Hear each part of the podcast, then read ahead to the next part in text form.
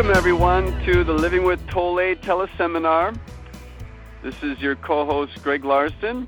And also joining us tonight is our other Living with Tolle co host, Leo Ristamunio. Leo, are you there? I am here. Hi, everybody. How are you? Perfect. Well, let's just get going right in the call. I have a feeling we'll have uh, we'll have uh, not enough time to share all that needs to be shared tonight.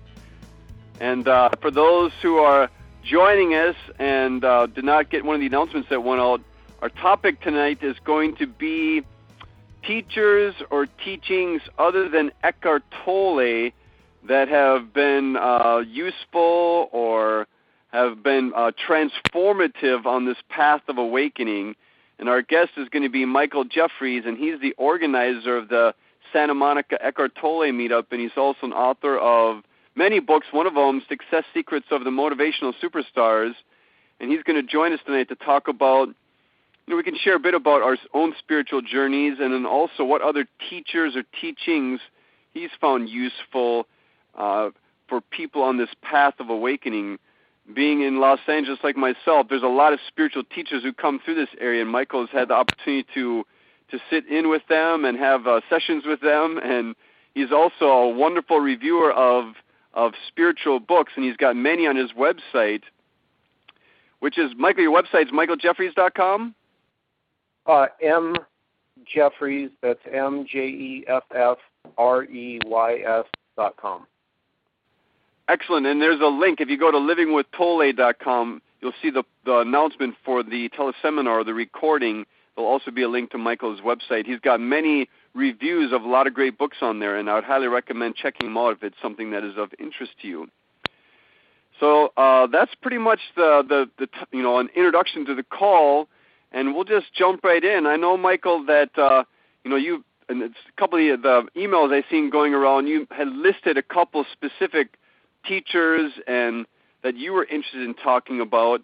But uh, I don't know if you want to share a little bit about your own journey and kind of what teachings or teachers, you know, uh, you know, helped you on this path before Eckhart Tolle, and maybe uh, those who came after. But I don't know if you want to share a little bit about your experience and what teachings you found useful in that journey you've been on so far. Sure. Uh, hi everyone. Uh, I'm. Uh, I'll start maybe Greg before I got into spirituality back in the 90s, like a lot of people. I was a huge fan of the, the motivational school of thought, and I uh, wrote a book, uh, Success Secrets of the Motivational uh, Superstars, where I was uh, able to interview people like Tony Robbins and Wayne Dyer and um, Mark Victor Hansen and Jack Canfield and the guys who wrote Chicken Soup for the Soul. And these were my heroes. These were people that you know I looked up to, and and I loved that material. The idea of being more positive, setting goals, time management, you know, all the things that go into that kind of motivational you can do it school of thought. And while I loved it, and while it certainly helped, I I found something missing from it it didn't seem like no matter how many goals I set and achieved, no matter how many external things that I seemed to acquire, uh, ultimately it, it always came up lacking. There was just something about it that didn't seem totally fulfilling, and so the search continued. And um, it wasn't until about seven years ago that I was in a Barnes and Noble and I came across a book that uh, I'm sure many of uh, those listening will be familiar with, The Power of Now. And when I picked that book up and I read the first sentence, I went right to the register and bought it because I said, "Oh, the present moment. What, what a concept." a big one, huh? Yeah, and somehow, you know, and all the great motivational speakers that I interviewed and talked to, somehow it almost seems incredible that you know these great minds like Brian Tracy, who I interviewed in my book, and you know, God, these just super, super, you know, successful people that never really was a topic. You know, the now moment, and uh, when I read it, it resonated. I said, "Oh, I had never." It sounds funny, but I had never thought to look in, in the now moment. I never really, you know, that was never it was always about what's next. you know, never about what's here. It was always looking ahead to to finding something else. And somehow, after you've done that and done that, it, it if you're lucky, it can dawn on you that it just uh, you know it never is enough. The the ego is is insatiable, and it will always want more. And you know that's a blessing when you get frustrated and realize that isn't working. That's actually life showing you that no, this isn't working. You know, and it just depends on how stubborn you are. And I was pretty stubborn. You know, I, you know, you try and get as positive as you can get, and boy, that's a lot of work trying to keep all your thoughts positive. And I went through that phase of, you know, I'm a positive thinker, and you know, that too just just was too much work and it wasn't working. And you know, this idea about becoming friendly, as Eckhart says, with the present moment, was really what changed my life. That's you know, that's the one place I had never thought to look was here and now and, and going within. I would say those two things. Looking in the present moment and and turning within rather than without. And that, that really was the beginning of the healing that that really everyone's looking for. We all want to be whole and healed.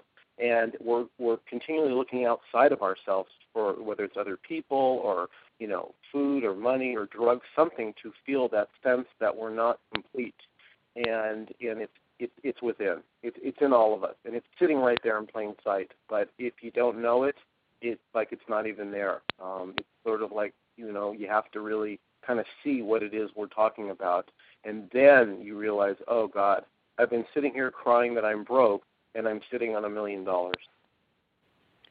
You know, Michael. What, uh, obviously, we're going to talk as we proceed into the call about other teachings and other teachers and specifically is there you know you've mentioned that Eckhart talks about the present moment but is there a way that he presents the teaching that allows it to be more accessible or or you know the way he presents it it resonates more clearly with people what is is there something specific about the way Eckhart Tolle presents the message that makes it more accessible yeah Eckhart really deserves credit for bringing the present moment i mean the power of now pretty much says it all, uh, to the mainstream.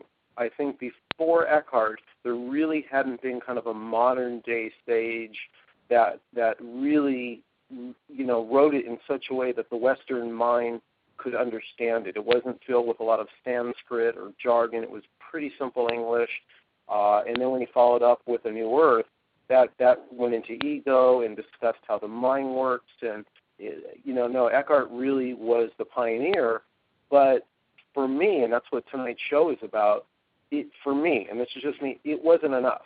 I I fell into this trap of uh, with with Eckhart's material. He would say things like, um, you know, make friends with the present moment. Well, you got to be a little careful there because there can be the ego saying, "Oh yes, I get it. The present moment is my friend." You know, "Hello, present moment," and there's still a sense of an I there that thinks it's running the show. And for real freedom, which I think is all all of us are interested in, true freedom is non-attachment to everything. Everything. It all has to be let go. And so that was the value of going to other teachers, specifically non duality teaching and that played a big role. So a lot of the teachers I talk about um, that we're going to cover tonight are uh, from the non-duality school of thought. That there really is no I, but it's just life living itself through you, and it's never personal. It's just love or oneness or whatever label you want to give it. And it's not about the labels. And even non-duality people get into these little cat fights on uh, Facebook uh, where where they play at Vidacop. You know, they said, "Oh, I had a great day." Oh, who's the I that had the great day? You know, that's all baloney. You know, forget that. That's just like nitpicking and and and the mind trying to kind of get back in there. You know, let all that go. It's not about that. It's just about the fact that this moment, this present moment, right here, right now, this is it. This is the show. And the only way you can escape this is via thought a thought can take you on a ride. And so the teachings all point at you're not your thoughts. You have thoughts, but they're not you. Now we don't we don't say what you are. That's the thing. You're not a thing. So that's I think where the confusion comes in, Greg and Leo, is that hmm. uh, the one of the traps is you can think, okay, I'm what am I? And your mind can kind of try and figure out what it is, but actually you can't know what you are. You can only know what you're not. And and, and so it kind of it sounds kind of funny, but there can be a peace once you come to terms and realize, oh, what I am is just present awareness. That something is alive and aware right now, right here. It's listening, it's hearing these words, it's present, but it's silent. It doesn't move, it doesn't change, eternal. And it's always right here, right now. But you got to kind of quiet down your mind to appreciate it. The analogy I use is like a pond. If the pond, if you have a still pond and you drop a pebble in it, it's very noticeable. And so, to an enlightened person, when their mind gets calm like a pond, even a little pebble is very noticeable, and that becomes like a thought to them. They go, "Wow, I really am aware of my thoughts now, and they're, they're very obvious. But if your mind is active all the time, it's kind of like there's splashing going on all the time in your pond. So if a pebble gets dropped, and it's not even noticed because there's so much turbulence. So that's why all the great teachings, you know, it's all about letting go of thought, detaching from thought, and kind of getting off that roller coaster. Exactly. You know, one thing I want to bring up right here, just as long as you mentioned it, like you said, a lot of the teachers, in a sense, they come from a, a philosophy or a a um, approach which is called non-duality, and that's kind of like a generic term that describes that teaching. And uh, you know, just from my understanding of it, Eckhart's you know really aligned with a lot of what the non-duality is is teaching. Is that true or no? That's a good question, Greg. And uh, I used to be very active on Facebook. Right now, I've taken a break this last month from it, but actually, a lot of non-duality teachers. Well, I shouldn't say you know a lot, but there are there are some that don't like Eckhart because they feel that his teaching actually reinforces a sense of self. Now, I, I don't agree with that. I, I don't. I think Eckhart, huh. you know, Eckhart is for sure awakened, and he's not doing that but some of the ways the wording is, uh, it, it, it, it, for a non-dual person, they would be a little more careful about trying to just keep this personal sense of an I out, where I think Eckhart wasn't really thinking along those lines, and so he freely uses the words, you know, don't do this, do that, as if there is this this I inside you that can do all the, these things. So yeah, there are some non-duality teachers that do have a problem with Eckhart. I'm not one of them. I, I you know I love Eckhart stuff, and actually after you kind of get free from this this ego egoic I that kind of is very convincing that you believe you are, once that's seen through and let go, it loses a lot of its stickiness, and then you actually go back to Eckhart, and suddenly his material is way deeper. Yeah, exactly. Really yeah. appreciate it. Yeah, yeah. Perfect. You know, I just feel like I need to share this uh, just for those who are on the who are listening. You know, I uh, I had a big spiritual awakening in India back in the early '90s, and when I came back from India, the the first few conversations I had with someone, he recommended uh, the Tao Te Ching. So I and he had it on tape, and he gave me a copy. So I listened to that. It was the first teaching that really kind of deeply resonated with me and and allowed me to to kind of grasp what it is I went through then a few years later, I stumbled upon Deepak Chopra, and I was really into Deepak until I discovered Eckhart in 2000. And even though I've been, you know, in a sense, loyal or or uh, just really tuned into Eckhart's teachings for the last 10 years, and teaching a lot of classes and doing the podcast and all those things, I still am am very tuned into Eckhart and, and this teaching and I really, myself, I haven't had much of a yearning for anything outside of that, to be honest with you. So I really haven't read a lot. I haven't ventured out to explore it because for me, the teaching is still fresh. It's still transformative. It still speaks to me. And so that's just kind of my, I just wanted to share that so folks know where I'm at. And Leo, what, what's been your experience so far? Yeah, um, I, I think that um, Eckhart was sort of the first time. I mean, through through you, of course, inspired by by your transformation uh, through Eckhart's teachings and and and uh, your your spiritual mentorship uh, through our many years of our friendship. Um, you know, I just I, I I saw that Eckhart had an impact on your life, and I said, well, what what is this all about? You know, and so.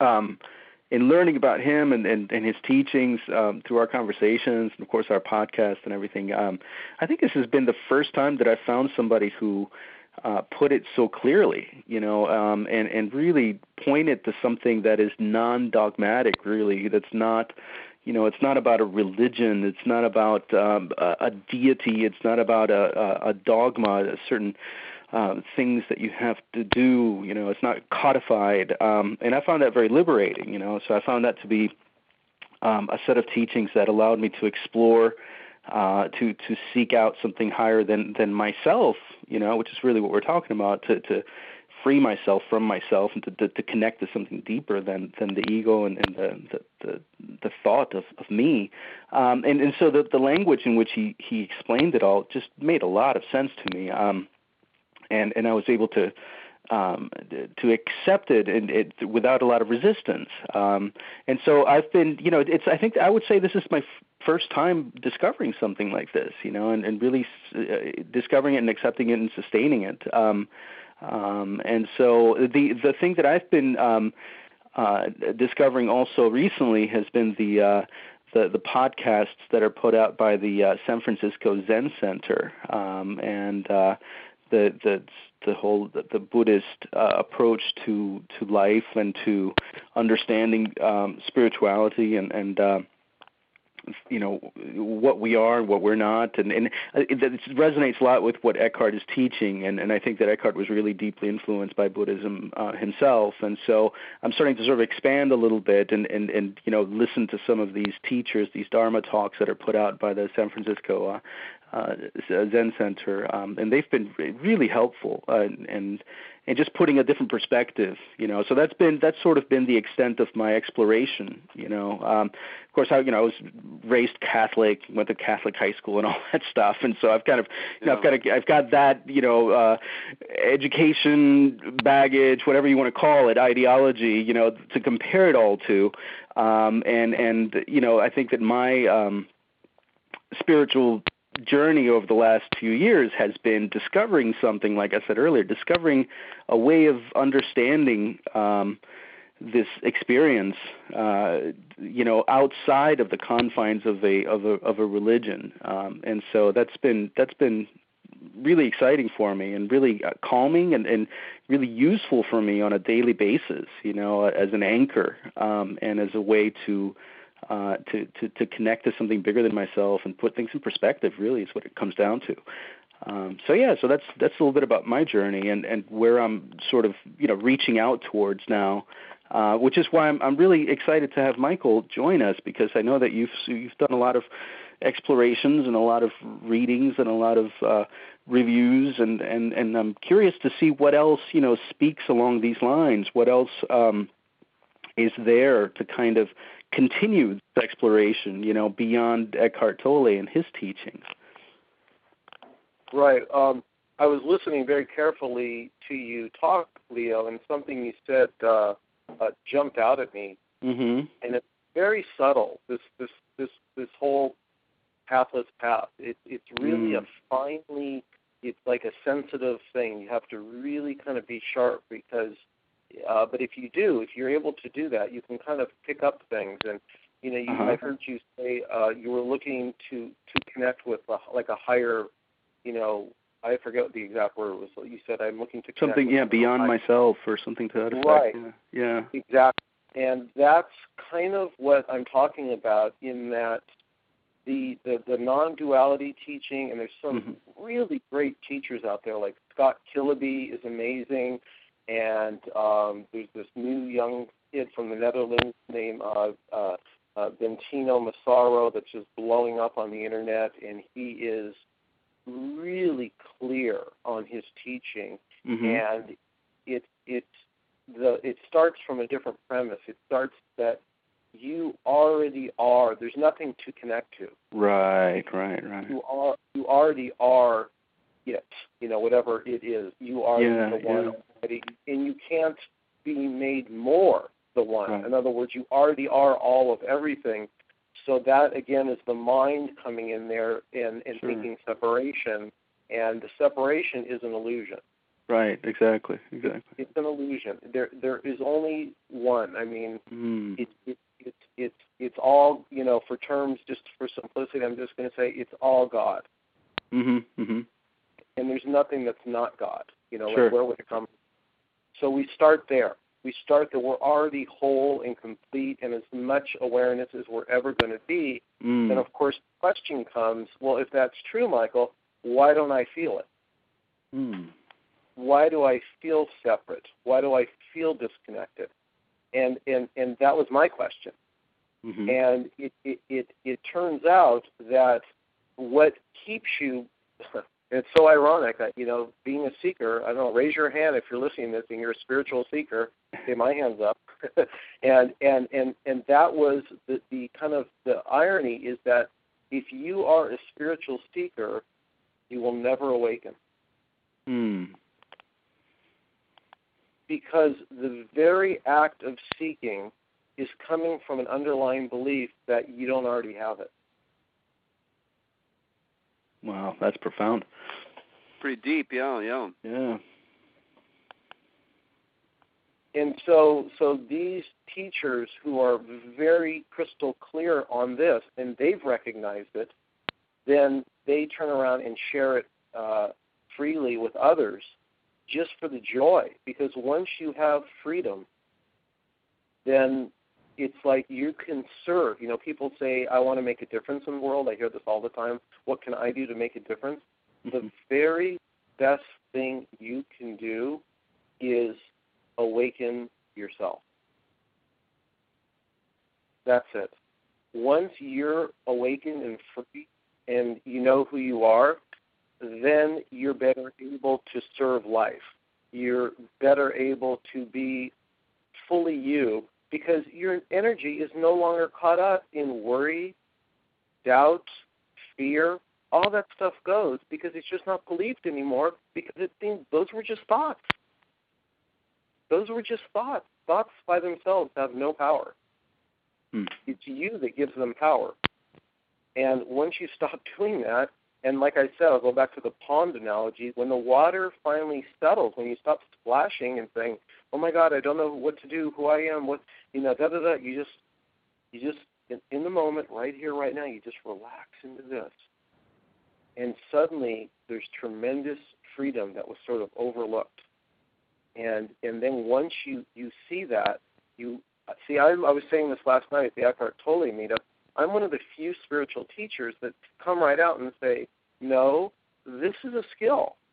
Awakening is a skill. Like Mhm. any other thing you want to get good at in life, you want to become a better tennis player, you got to go out there and play tennis. You got to hit the ball against the wall. You got to play a lot. Anything you want to do in life, name it. There's no exception. The more you do it, the better you get. And somehow with spirituality, there's a lot of this stuff out there where no, it's by grace or you know, it just sort of comes to you in the you know dead of night, and there's nothing you can do. And I don't. That's not my experience. My experience is you want to be present, practice being more present. You know, Mike, I have a question Yeah. for you because this is Sure. a, a great great thing you brought up. You said, you know, uh, spiritual seeker. They're inherent in that there's a trap of not, not finding what you're looking for because you're, in a sense, the ego is what's always seeking.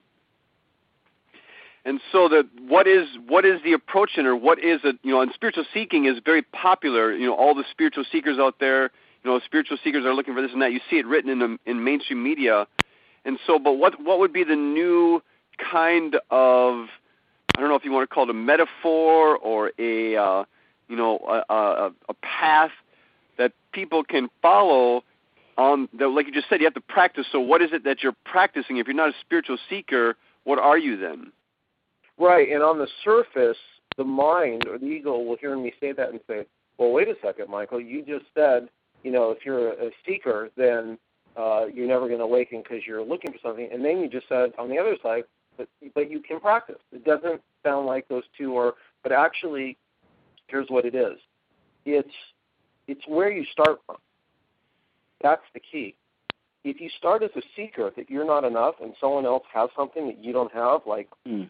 You know, Eckhart Tolle is got something you don't have. If you believe that, you're never going to awaken because what the, the same consciousness that's in Eckhart is in you. There's only one.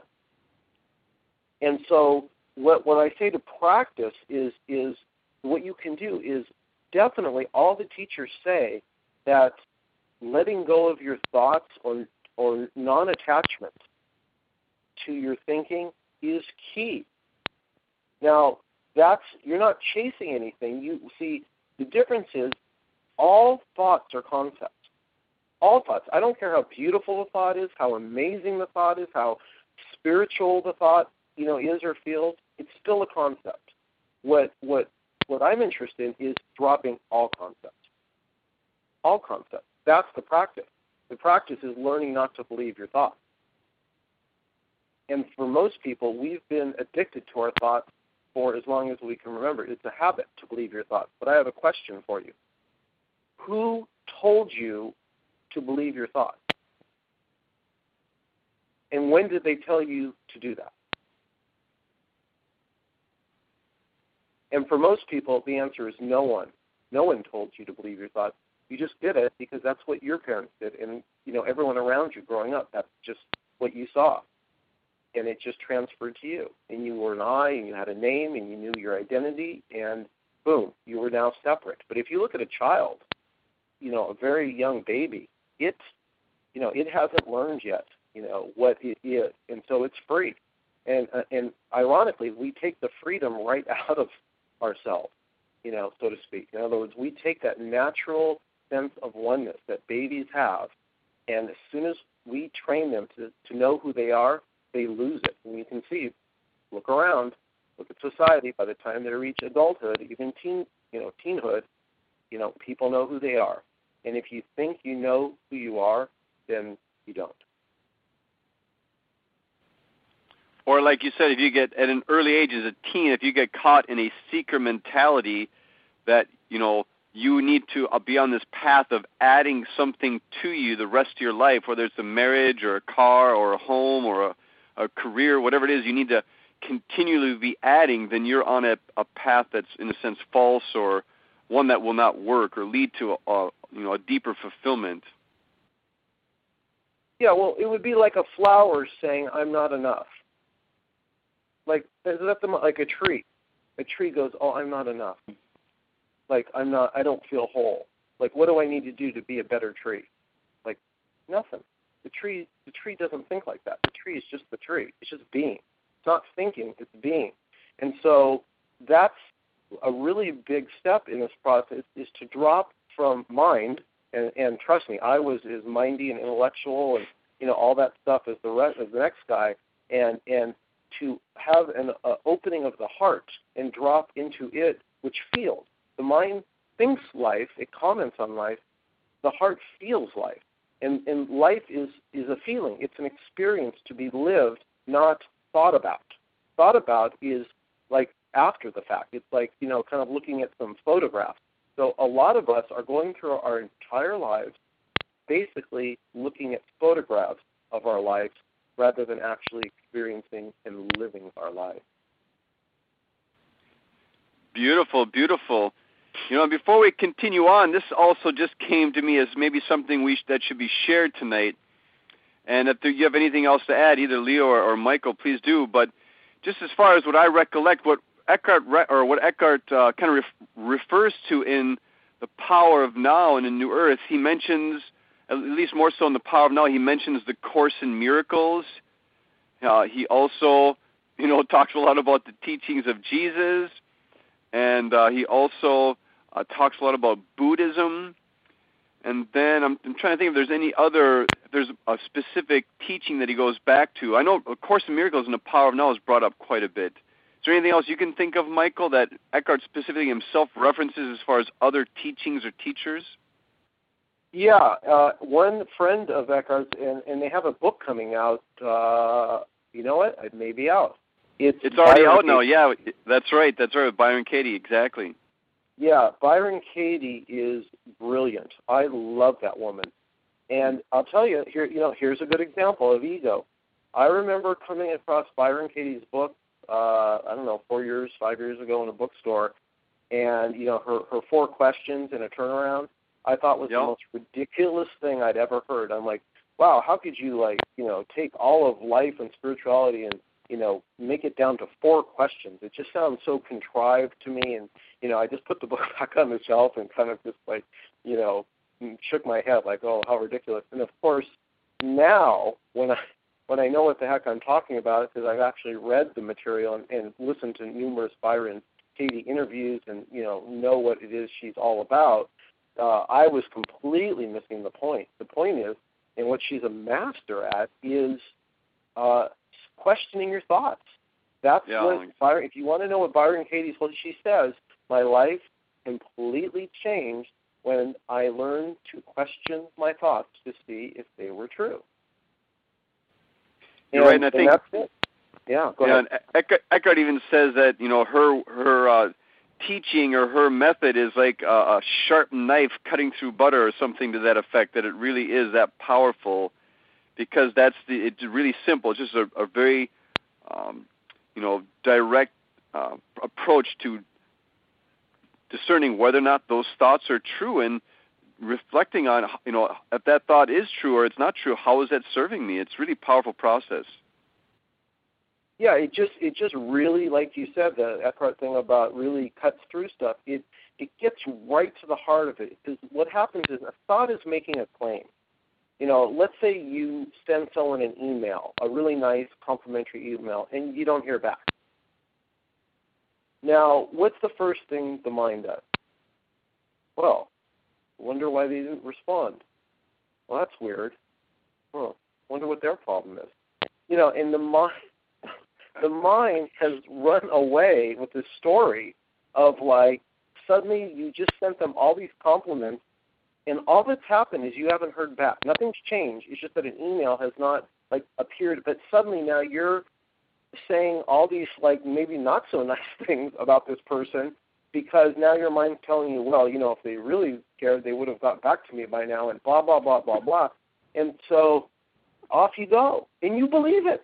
You your mood isn't isn't it funny? Like a, a thought is like a runaway train, and instead of letting it go, which is what enlightened people do, they they let it go. Don't get on it let the train go by. You don't have to get on it. There's no one with a gun to your head saying, believe this thought. It's really, really true. You've got to quickly believe it. But you've done it so long, your whole life out of habit, that you're on the train before you know it. It's like as soon as the train enters the station, you're on it without questioning. Why, you know, should I be on this train? You just jump on it. Well, what if you want to go to Chicago and this train's going to Minnesota? You know, it's not going to take you where you want to go.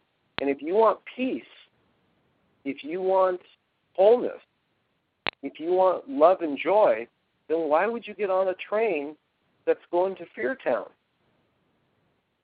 or to Anxiety or Worry Town? Why would you do that? That is definitely an excellent question, and and hopefully you can provide us with some um, some tools or tips as we move forward here. It's funny. Recently, I was reading an article. It was from the UK and the Guardian, which is one of the major publications, and the guy was saying, you know, basically recounting some of the the psychological or psychology studies that have come out recently, showing that you know mindfulness is you know where it's at. If you want to feel you know less stress and be um, you know experience mental health in a sense, that mindfulness is where it at. And except he says they're showing us that this is where it's at, but no one's telling us how to do it. Mm-hmm.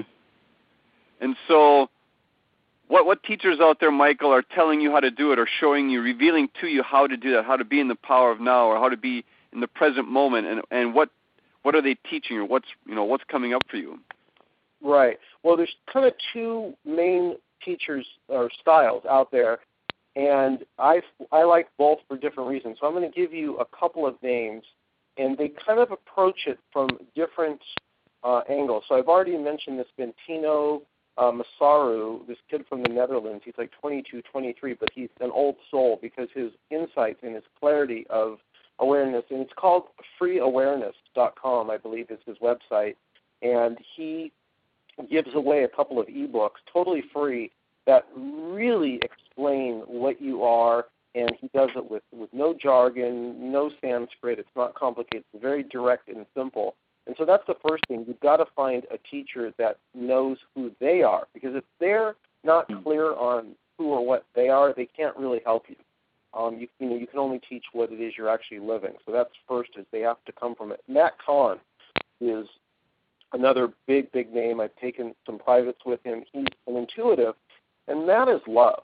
This guy is just pure love and joy, and he he's in a constant state of samadhi. And so, where someone like uh, uh, or Scott Kiloby, they're a little more intellectual. Although Scott has a, you know, I'm not saying they don't have a, a love and a heart, but but some uh, teachers come more with a intellectual understanding, and some come from pure love and joy and oneness. That you are, uh, life is expressing itself through you uh, as as the unique being that you are, the one of a kind manifestation that you are. You're basically life's eyes and ears. Oneness is experiencing life as you, and it's getting seven billion perspectives and it's all good. It, when you see this, you realize that Leo's perspective and Greg's perspective and my pers- there's if it's all one, how could one perspective be any better than another? It couldn't be. It's just a different perspective. So, well, judgment has to go out the window because if you judge someone else, then you're judging yourself. You don't know that, but once you see this, that it's just one, it literally is saying if you call someone else stupid, you might as well look in the mirror and call yourself stupid because that's what you're literally doing.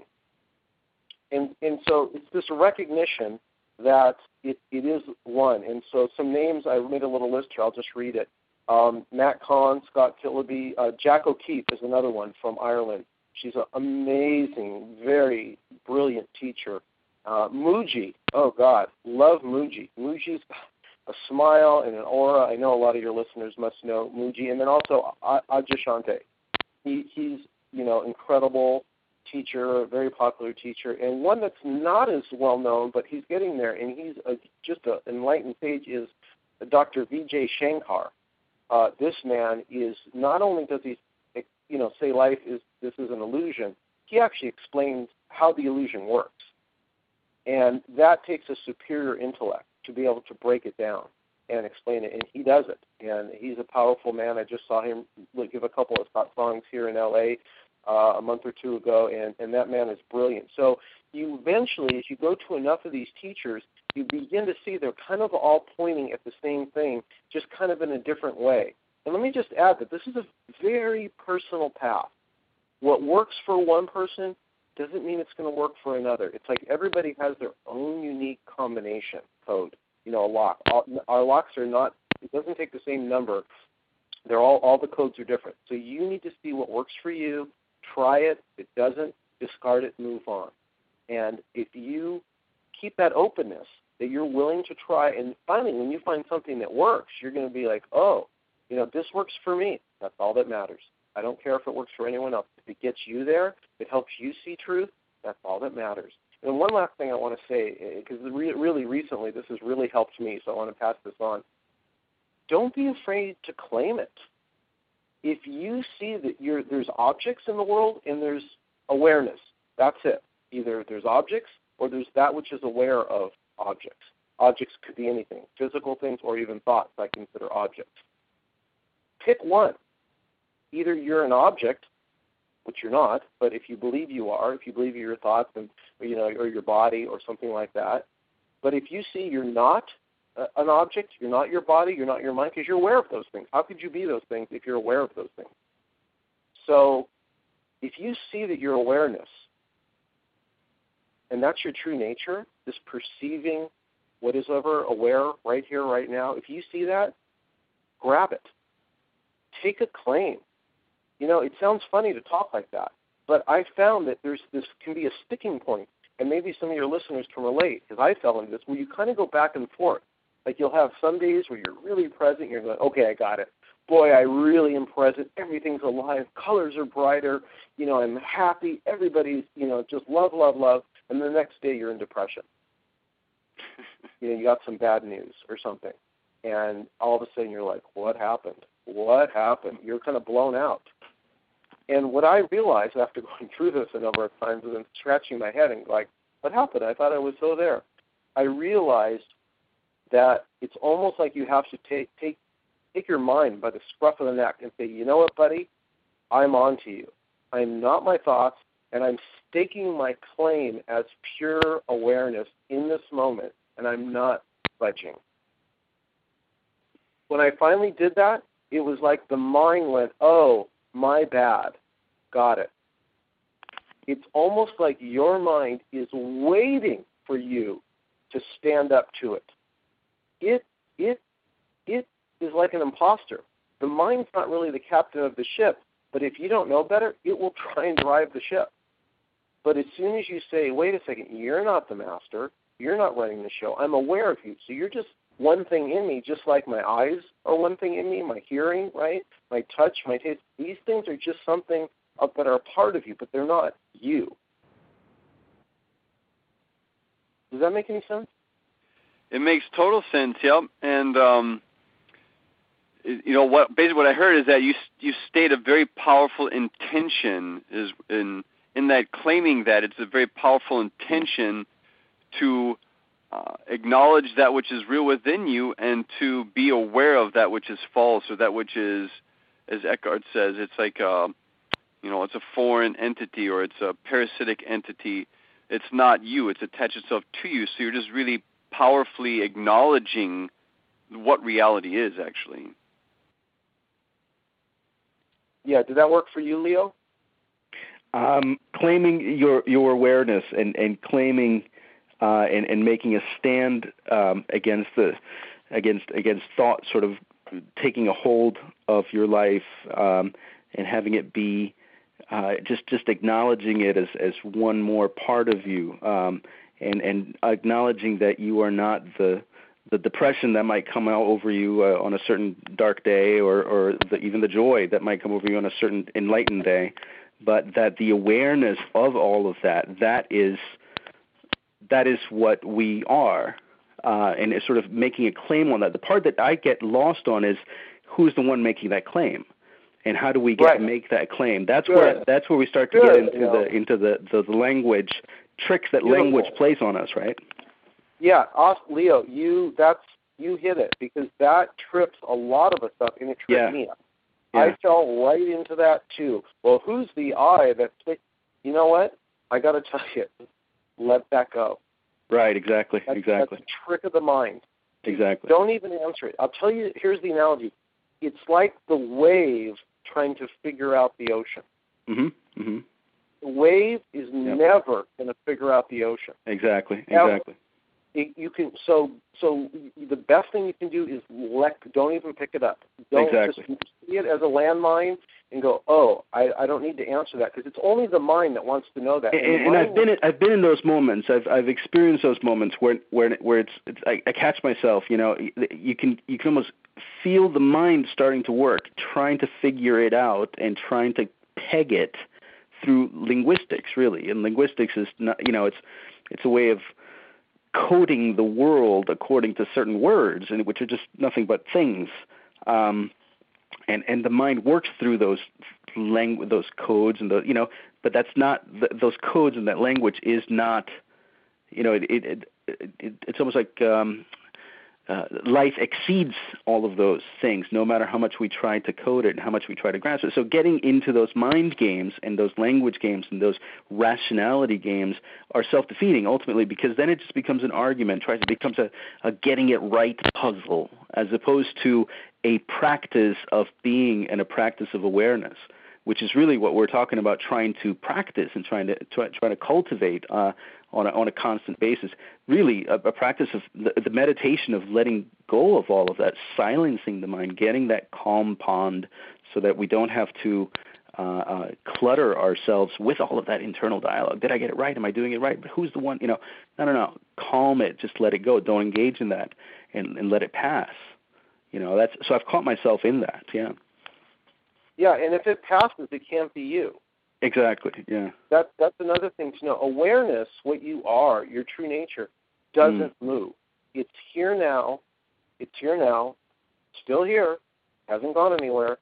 It's as my friend Peter Dziuban and I attended his workshop this this weekend uh, called Clarity is Freedom, and he he said a couple of funny things that really cracked me up because it was so brilliant the way he did it. He called on someone in the audience and he defied them.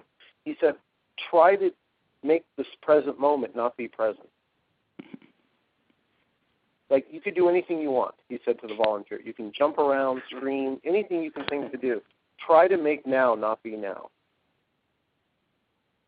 And I, I and he said, he goes, feel this. The now, right now. He used two words that cracked me up because the way he said. He said the present moment, and he said is unbudgeable. Hmm. Unbudgeable cannot be budged. And then he used another word that I thought was pretty funny. He said it's unshut offable. and I cracked up because yeah, here it is. The present moment is never goes anywhere. So all you're doing is you're not bringing anything in, you're not adding anything. All you're doing is letting go your, of your addiction to your thoughts, and you're that's it. Once you get free from your thoughts, it's like suddenly you look around and there's just peace, and all of a sudden you realize this peace has always been here, but it was covered up by my thoughts. And then people say to me sometimes, "Well, Michael, don't I need my thoughts?" Yes, but you don't need nearly as many. Probably 90% of your thoughts you don't need during the day. It's just it's just kind of like the mind will have a conversation with itself. Like I don't know if you've ever noticed this, but the mind can take both sides of the argument. It can say, "Well, I, you know, I can't believe he said that," and the other thing says, "Well, I shouldn't think like that. I'm being judgmental." You know, and it'll start arguing with itself. Of course, of course. And then if you're not careful, you get sucked in that. Yeah. But yeah. It's not you. Let the mind argue with itself. Let it enjoy it. Enjoy the show. That's what happens. Instead of reacting to it, once you see it's not you, the mind is now viewed as like kind of like a little child that kind of acts up a lot and will try and you know pull a fast one on you. But as the adult, you love that child, and you kind of you know it's kind of amusing when you see its antics. But if you if you are attached to it, then it's not funny. it's not fun.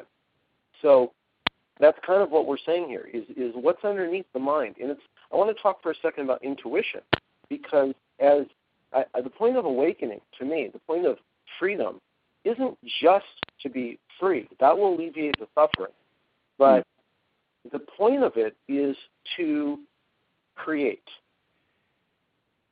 because until you're free from your thoughts you're not your full self but once you see your true nature then you're free, and then you can really begin to live because you realize, oh, there are no limits. Mm. I can do anything. Why can't? What's stopping me? Nothing. Except a thought. And suddenly, your thoughts become instead of the the universe being an obstacle and people being a problem. Suddenly, you start having thoughts. The entire universe is here to support me. Wow and then good things start happening to you. It's the weirdest thing. All of a sudden, life just opens itself up because you opened yourself up to it. It's like once you come into your heart and you stop trying to make it work for you and you let go and you taste that freedom, then suddenly you have a trust in life. It's like you want what life wants. And suddenly, like Byron Katie talks about, when you argue with reality, you only lose 100% of the time. And so you stop arguing with life, and instead you want what you get. So if something happens that on the surface in the past you would have not liked, suddenly you're like, but that's what is. And since I want what life wants, I don't have a problem with this.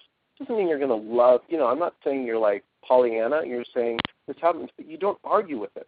You know, if you get a ticket, you don't think that you shouldn't have got a ticket, or it wasn't fair that you got a ticket, or you had bad luck. Any of that. You're just like, yeah, I was talking on my cell phone, and you know, motorcycle cop pulled by, and he looked in my window, and I was on the phone. That's what is. That's what happened. It doesn't have to become a problem, except when the mind gets a hold of it and thinks that shouldn't have happened. Then suddenly you've created a problem. But look around you right now. Do you see any problems? Really? Look, if you're sitting in your room, look around. I don't see any problems. I'm sitting here, my living room. I'm looking around. I don't see anything called a problem. Nothing in life is a problem. There are no problems. There's just what is. Simply what is. And you know what? You can handle it. You ever notice that? You've been able to handle everything life has thrown at you, everything that's happened to you. You notice life never gives you more than you can handle. And the proof is, here you are, and you've handled everything in your life to this point, and you've been fine. You figured out, even if at the time it looked, you know, pretty dire, you weren't sure how you were going to do it. Somehow, some way, you did it. And just to add to that, Michael, what I really in, enjoy is, is this idea is that you can handle life. The, the what what you can't handle is all your thoughts about it. That's what really brings you down and complicates, you know, whatever life situations are arising. So just trust and know that whatever does come up, you'll be able to navigate that. The challenge comes in is all those thoughts that judge that or complain about that situation. Well said. Well said, Greg. That's exactly it. It's too much of, uh, of our time is spent thinking about life rather than just being life, being in the moment as what you are without the need to think about it. Thinking is just such the booby prize. It's just, gosh, it's really insidious just how much of your energy is used up by thinking. It's like having a computer.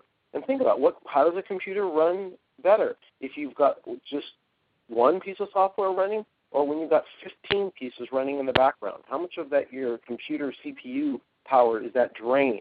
You know, you got to close some programs just to get stuff to work because the thing gets so sluggish.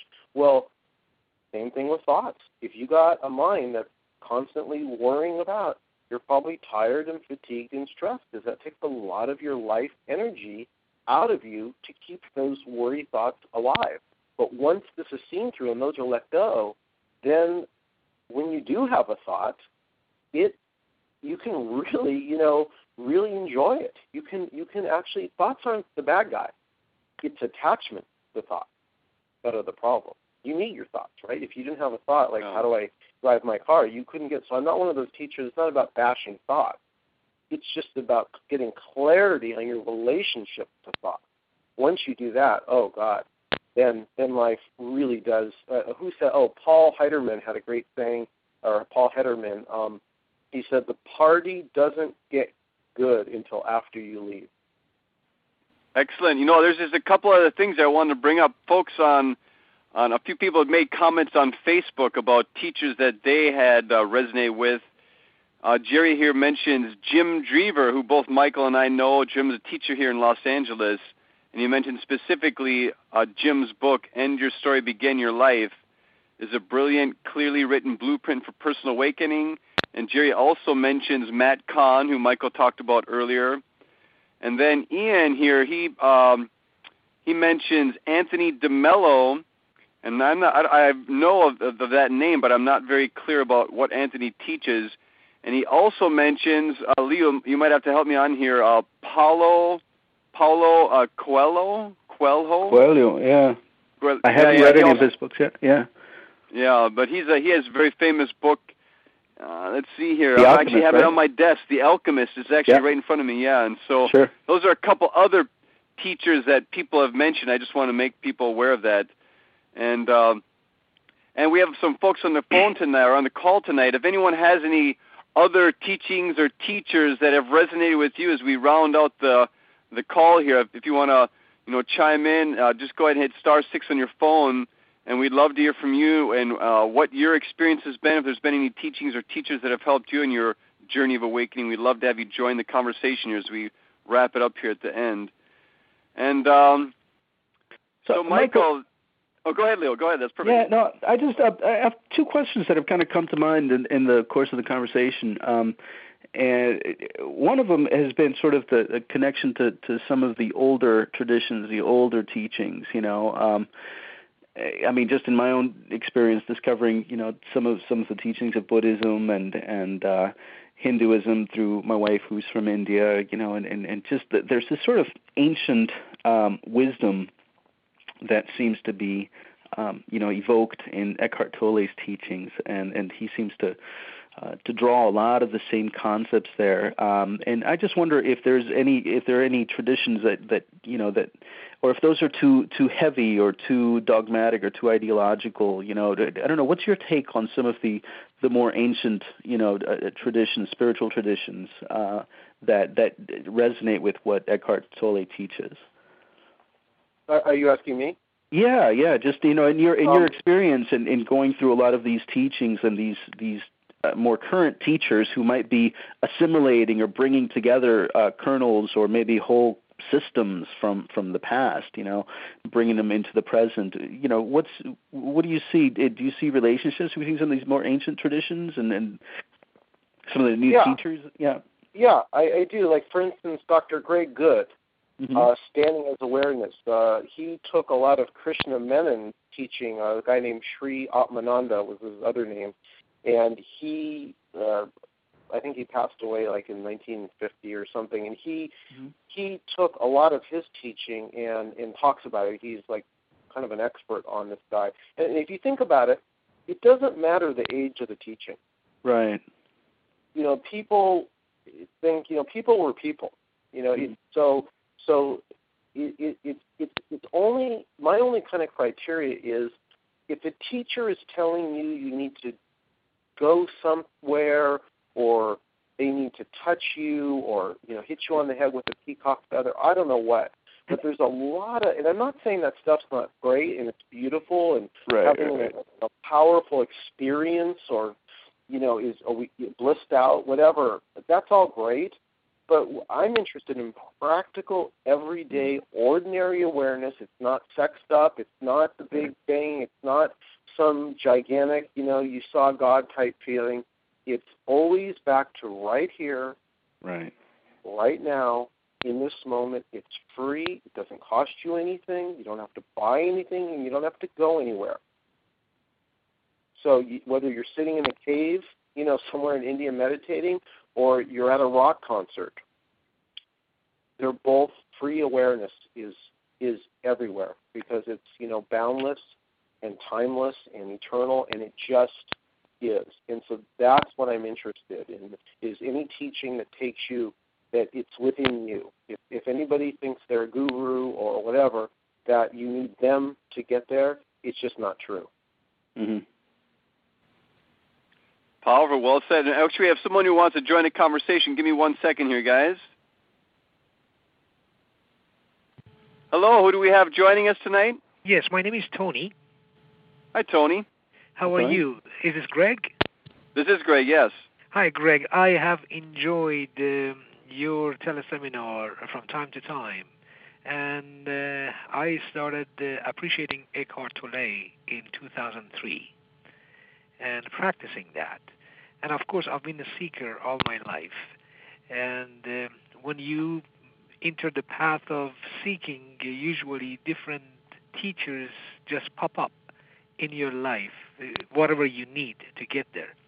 Uh, after practicing uh, Power of Now through Eckhart Tolle since 2003, I came aware of a phenomenon that is taking place all over the world. And uh, it's have you heard of oneness community? Oneness community uh, this is what I, since the subject is for helping humanity and there is no charge, no fee, that's what I like about you guys. And this is the same. Uh, wordonenesscommunity.com for yourself, for anybody who's online. I have enjoyed this very much. Compliments Eckhart Tolle being present and beyond mm. and helping all humanity what it is, the bottom line of it, the human mind, uh, it's so overactivated that with thousands of uh, meditation daily, it's very hard for human to get that unless it's been given. And through this giving uh, diksha, it slows down uh, the activity of the brain, and the teachings of Eckhart Tolle can click in so easy so easy. I am talking about the personal experience, and I have tried Eckhart Tolle, and it's phenomenal. It's great. When I become a witness uh, to whatever it is, allowing it to be as it is, or feeling it in my hands, then from the toe to head, uh, through feeling, it's wonderful. But with this, it's so profound, it's incredible, and you can help anybody in your community, and that's what the world needs. I recommend very strongly to uh, when you go to the site, just find a, a, a trainer or a diksha giver. When you click on that, based it's all over the world. It's popping all over the world. It's phenomenal. Yeah, check it out. Uh, yeah, we'll do that. Um, so bless your heart. Thank you so Thank much you, for Tony. what you're doing, and just uh, you're a light worker. And uh, oh, thank you. Bless you and all the light workers who are doing their, uh, you know, devoting their life uh, for humanity's higher consciousness. Thank you. Bless your heart. Thank you, Tony. Okay. You're so welcome. The whole thing, like Michael said earlier, the thing is, is that there's lots of various tools and approaches out there, and to explore those with an openness and see what works for you. For some people, it might be receiving diksha, and for other, you know, they might, wa- and then that person might want to become someone who gives those blessings. But it all depends on what you're into. The purpose of this call was just to make, uh, you know, to have a discussion about what is available out there, what is, you know, and I guess one more that just came to mind right now as we were thinking of uh, talking about Eckhart Tolle is uh, Krishnamurti. He's another one that Eckhart also mentions, and so that's just again someone else out there. No, I have done the TM uh, Transcendental Meditation since '87. Sure.